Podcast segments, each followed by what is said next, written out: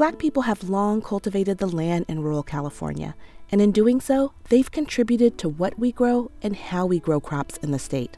Like Fresno County's Gabriel Moore, who settled in Centerville in the 1850s. He's considered to have been the first African American cattle rancher in California. He and his wife Mary introduced new crops to the region, and they innovated irrigation practices that helped make California's Central Valley the most productive agricultural region in the state. But 19th century black rural settlers in California didn't just impact the landscape, they also cultivated societal change. California does have a history in relation to civil rights. African Americans grabbed the opportunity and they made the most of it especially in farming. A lot of these fights for civil rights had to do with schooling because original California law left the question of integration up to individual school districts. So when local schools denied their children an education, black rural settlers took matters into their own hands. They hired private tutors, they ran their own schools, or like Edmund Wysinger, who farmed in Visalia, he sued the, the schools but the statewide impact of these black settlers on both agriculture and civil rights is often overlooked in official state history.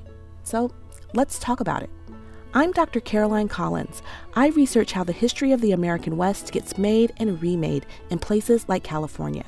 With historian Susan Anderson from the California African American Museum, I'm unearthing important stories about African Americans in rural California in this six part series from CalAg Roots called We Are Not Strangers Here. This series accompanies a traveling exhibit by the same name that's produced through a collaboration between Susan Anderson, the California Historical Society, myself, Exhibit Envoy, and the California Institute for Rural Studies.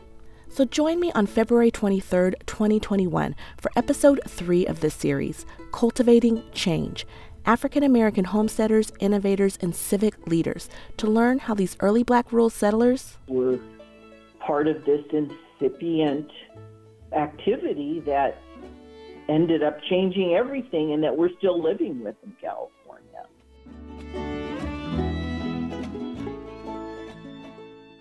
This project was made possible with support from California Humanities, a nonprofit partner of the National Endowment for the Humanities. Visit calhum.org to learn more. And the 11th Hour Project at the Schmidt Family Foundation. You can find the CalAg Roots podcast on Apple Podcasts and anywhere else you get podcasts. And don't forget to rate and subscribe so more people can find our stories.